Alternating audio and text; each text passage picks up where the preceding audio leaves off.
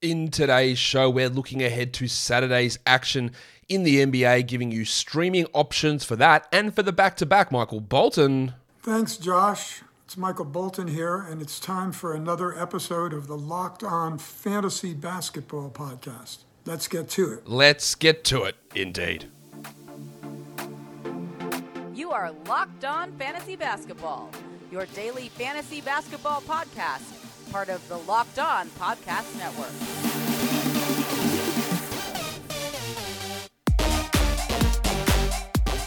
Hello and welcome to the Locked On Fantasy Basketball podcast brought to you by Basketball Monster. My name is Josh Lloyd and I am the lead fantasy analyst at basketballmonster.com. And you can find me on Twitter as always at redrock underscore Beeble and on Instagram at Locked On Fantasy Basketball. Thank you for making Locked On Fantasy Basketball your first listen every day. We are free and available on all platforms.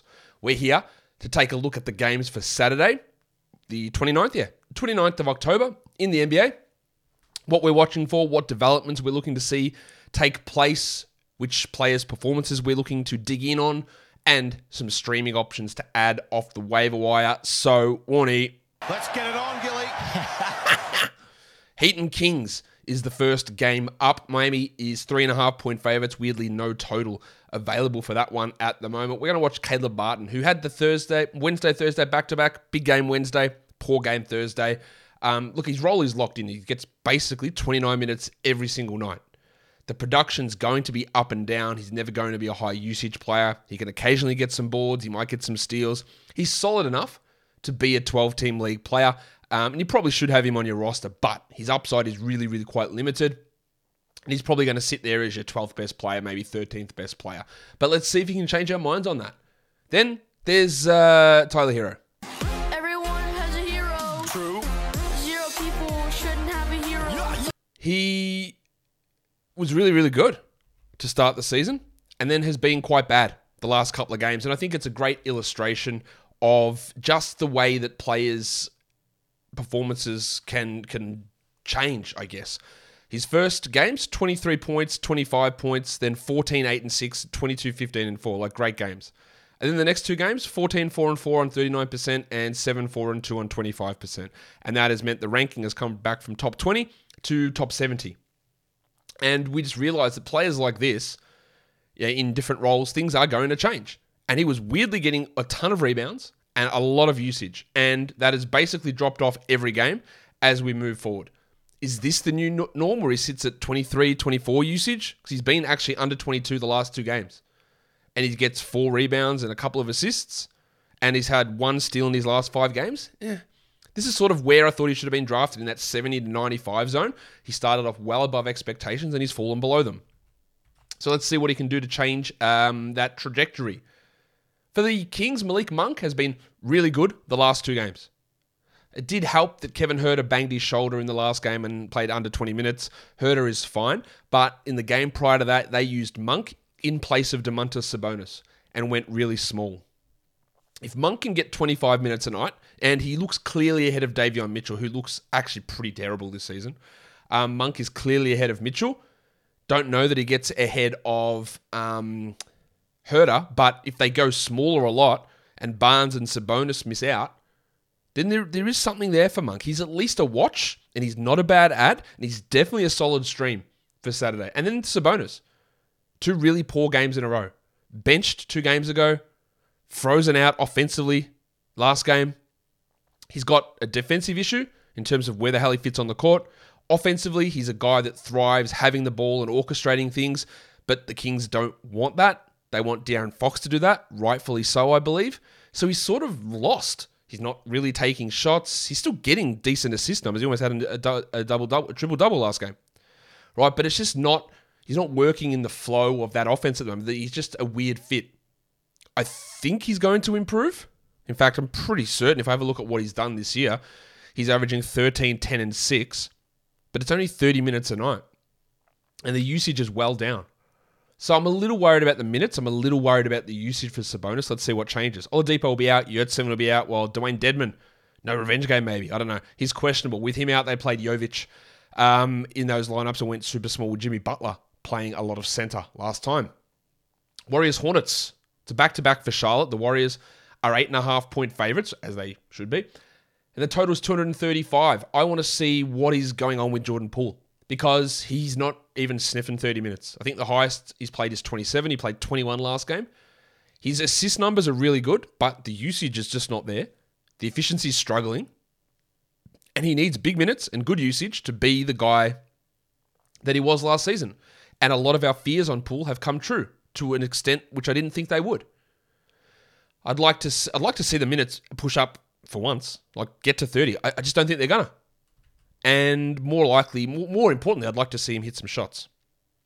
I also want to watch um, Blunty, Jim's, Jim Wiseman. As you're well aware, and, it, and it's important to note, and I, I say this repeatedly because it's important for you guys, the listeners and the viewers, to understand my inherent biases. We all have them. I don't think Wiseman's very good. I don't think he's going to develop into an all star level center. I think he might become a back end starting caliber center, but I do not think he is good now. So, whatever I say about Wiseman, I come in with that idea going, mm, I never really saw it with this guy, and I still haven't seen it. But people are holding on to him like he is the second coming.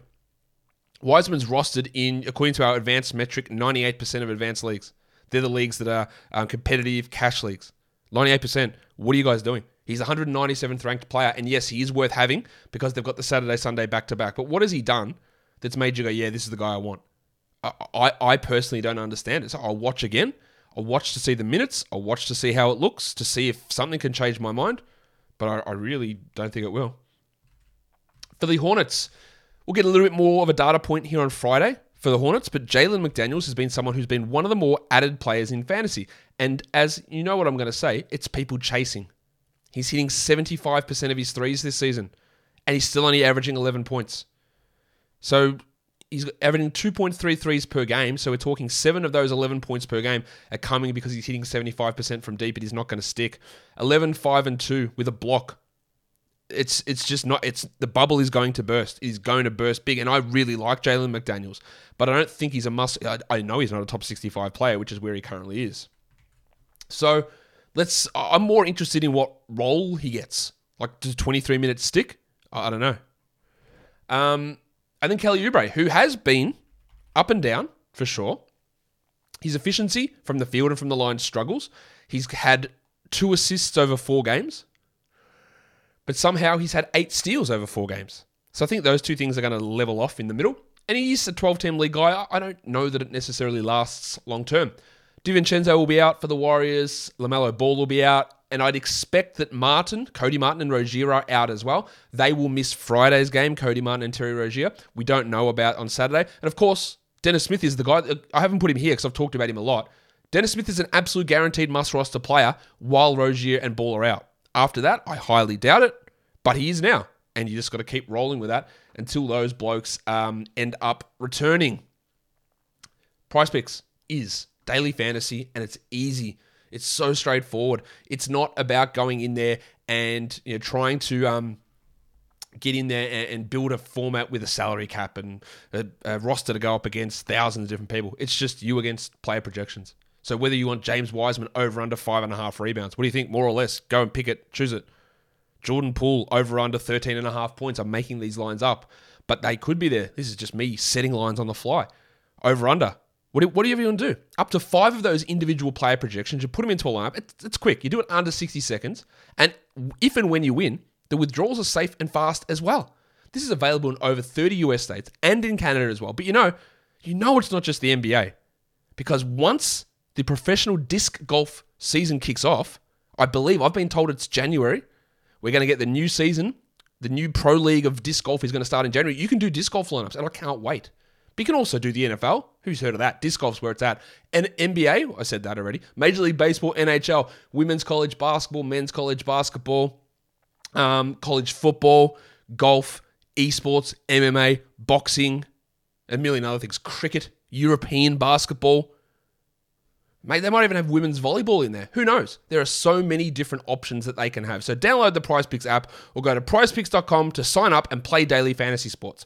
First time users can receive a 100% instant deposit match up to $100 with promo code locked on. If you deposit 100 bucks, PrizePicks will give you $100. If you deposit 50, PrizePicks will give you 50. Don't forget to enter the promo code locked on at sign up for an instant deposit match of up to $100 dues.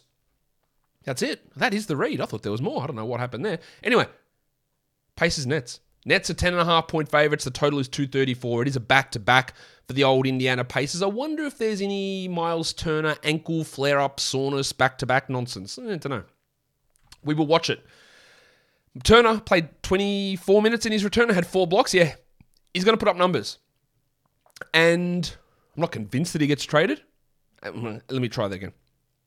Out of everybody, that we rumor to be traded, him or Buddy Hield or Clarkson or Conley or those guys, Turner is the most likely in my opinion. But I think if you're going to set a likelihood of any one player getting traded, you've always got to have it under 50%. But I think know, Turner does, not anytime soon. that's a complete tangent. Regardless, what I was trying to get to is it doesn't really matter to me if Turner gets traded. I think his production will be good wherever it goes. But let's watch what he can do. How do the minutes push up in this one? And then let's watch Humpty Dumpty, Bennedict Mathurin, who started out on fire like so many players do. And I posited this as a potential theory that he went crazy, and then NBA teams went, okay, we are not letting this rookie do this. Let's uh, let's put a bit of pressure on, and we've started to see it come down. He's 87th at the moment for the season. We're seeing that efficiency, which was bananas. His three point shooting's dropped under 40. His field goals have dropped under 46. Um, he's getting you no steals or no assists, really. That it could end up becoming where he turns into a fringe player. He isn't. But if instead of averaging 21, he averages 17, 4, and 2 with a steal, that's valuable, but it's 11th or 12th best player valuable. Let's see if he can arrest the, the trend of him uh, pushing down. For the Nets, Benjamin Simmons, um, just be more aggressive, mate. Like I thought the start of that game against Dallas yesterday, he looked solid. He was attacking. I know there was an airball layup, which is yeah. It's funny, right? But it's more the attacking nature, and they thought he looked better doing that. But it's still a weird fit. And then his impact on Nic Claxton at this point is undeniable. Last two games, Simmons over 30 minutes, Claxton under 30. The games before, Simmons under 30, Claxton above. They take Cla- Simmons out of the game early and they replace him as the backup center. So that means that old mate Day'Ron Sharpe, unfortunately, and I like Sharp, Day'Ron Sharpe is out of the rotation. But this is, this is really impact. And Claxton's one of the biggest punt free throw guys in the NBA. So we're watching that because you almost can't compete with how much he's getting to the line. And his minutes are down, and he's not a droppable player. But that value we saw spike early on is disappearing. A lot of people have asked me, do I do I drop Ben Simmons? You don't. You don't drop Nic Claxton either. But we want to see what direction this is headed. TJ Warren will be out. Uh, Joe Harris will return for Brooklyn after missing last game. Markieff Morris will also be back. We don't know if Seth Curry is going to be available to make his uh, season debut. He's currently questionable to play in that game. Sixers Bulls. No spread or total available at this stage for this game. But there was an interesting addition to the injury report, and that is the big fella, Joel Embiid, with a knee issue. Uh oh. Mm, yeah. Yeah. Um, so Embiid's dealt with a lack of fitness due to plantar fasciitis and now a knee issues popping up. It's not ideal. It's, it's not to say he's going to miss. Um, but we knew that with everyone outside of the top two, even Giannis had picked two, that there was doubts about some of these guys, about their ability to stay healthy, Embiid and Durant particularly. Um, and it's why, in general, I did prefer Harden over those two, even though he's had his own injury issues in the past. Let's hope it's nothing any plays. It is a back to back for both. I said for both of these teams, so we don't know at this point whether LaVine's going to play. He's going to miss one of the games. I don't know if it's going to be Friday or Saturday. So if LaVine does miss, well, actually, let's talk about the Sixers first. If Embiid's out, do they start Montrezl Harrell, lol, or do they start Paul Reed? I think they'd start Paul Reed because let's be fair, Montrezl Harrell is absolutely washed. And I would rather stream Reed than Harrell, but I also know that their coach is washed, so he might make a poor decision. Dr. Rivers might make make a. I've never seen that before. Have you ever seen Doc Rivers make a bad uh, rotation decision? Hmm. Yeah, well, this is always a first time, so we'll see what they do with Reed and Harrell in that scenario where Embiid sits. And I also want to watch De'Anthony Melton because last game it was Im- impressive. We got the minutes back up. I'm not ready to do the Melton dance yet, but if he gets 25, he is a 12 team league player. He's not there yet. Does an Embiid absence help him and they go a lot smaller with PJ Tucker playing more center? Tucker's struggling a bit as well. It's possible. That's definitely a stream option there for Melton. For the Bulls, we want to watch the rabbit hunter Alex Caruso. Be very quiet. I'm hunting rabbits. He's really not useful outside of steel streaming if LaVine is in. But if LaVine is out, then we can have a little bit more value. And then I want to watch Vooch It's Vucevic. It's Big Vucevic. Vucevic. because he's been okay. 17 and 12, really bad field goal percentage. But 17 and 12 is pretty solid. The rebound numbers are really good. But I want to sort of see where he settles in. In games where LaVine is out, usage will probably go up. He's not going to be a 20 point scorer, but if you can manage 17 and 11 or 17 and 12, it's pretty it's pretty solid. Uh, Lonzo's out, as we know, and Embiid, LaVine, we don't know about their statuses at this point. Hawks, Bucks. The next game, both these teams on a back to back, no spread or total available. I want to watch DeAndre Hunter. I know who DeAndre Hunter is, but I just want to watch it anyway, just in case I'm wrong. And another one of these ones you want to talk about biases. I just don't think he's that good, especially from a fantasy perspective. He'll have a game where he has 17 on 70%, then he'll have eight points on 24%. But all the way through that, he'll get three rebounds, no steals, no blocks. So there's no buffer for a bad shooting night for Hunter, which makes him more of a 14 team league to 16 team league player versus a must roster 12 team league guy. But I am pretty certain. Um, let's have a look. I'm pretty certain he's rostered nearly every league. Um, well, no, he's not actually. Eh, there they go. So he's available in 43% of leagues. So people are doing the right thing. I want to see also Trae Young, who started off really inefficiently this season, but has started to pick it up. He's still only ranked 26th this season, mainly because he's shooting under 35% from the field. So there is still a buy low opportunity, but he's averaging 28, 4, and 10. He's also only had two steals in four games. He's not a high steals guy, but that could easily double. Like there is significant room here for Trae to improve. For the Bucks, I want to watch Brook Lopez because I am pretty confident he's not going to continue to average 4.3 blocks per game. He also has scope to improve, like Trae Young, in his shooting. He's shooting 36% from the field. So let's see how those two things balance and where that ends up with him ranking. I still think he's going to be a back end guy, but those blocks have been insane.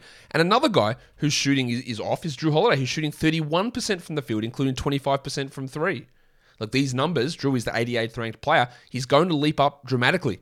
So the buy low window on him is open. Just see it, how the, he looks in terms of the shooting numbers. Bogdanovic is out, Middleton's out, Connaughton's out, Ingles is out uh, for the Bucks. The next game we look at is the Grizzlies and the Jazz. The Grizzlies are five and a half point favorites, and the total is 233. I want to watch Dillon Brooks. And in saying I want to watch Dillon Brooks, um, I don't want to watch him at all because he is the new. Yeah, Hassan Whiteside's gone. He's not in the league anymore. So Dillon Brooks takes this. I can't stand watching this bloke play. Like, stop shooting. Ever. I, I They are much better if he was healthy, playing Ziaire Williams in that spot. I know Brooks can be a tenacious defender. He also fouls a ton, but he's just an absolute anchor for the offense. Um, I don't believe that he's a 12 team league player. Points leagues, I can see it, but the fact that he is curbing his usage, which is a great thing, um, does reduce his overall value. I also want to watch Brandon Clarke. Now, last game, people got back on track, and if you are a big, were a big Brandon Clarke believer in drafts, you would take that game and be encouraged. I also I look at that and go, eh, Steven Adams got hit in the dick and went to the locker room, and Clarke's minutes rose literally because of that. That's how I view it. Not that I'm down on Brandon Clarke. I like Brandon Clarke as a player, but I just don't see the 23 minute a night upside for him uh, playing exclusively as a center behind Adams. So I'd like to see what happens if Adams' penis remains untouched and how Clarke's minutes look in this game.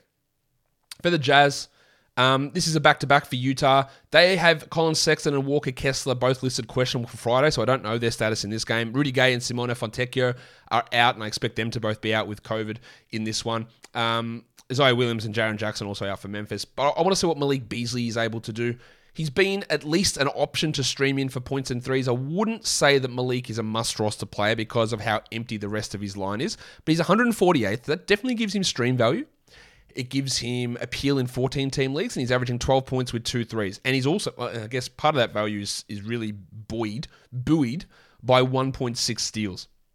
But for points and threes, he is an option there. And then Walker Kessler, last two games, minutes way down as teams have gone smaller. Now, they probably don't go as small against the Grizzlies because it's Steven Adams and you need a bigger body out there. But as long as Jarred Vanderbilt stays out of foul trouble, I don't really see Kessler getting 24 or 25 a night.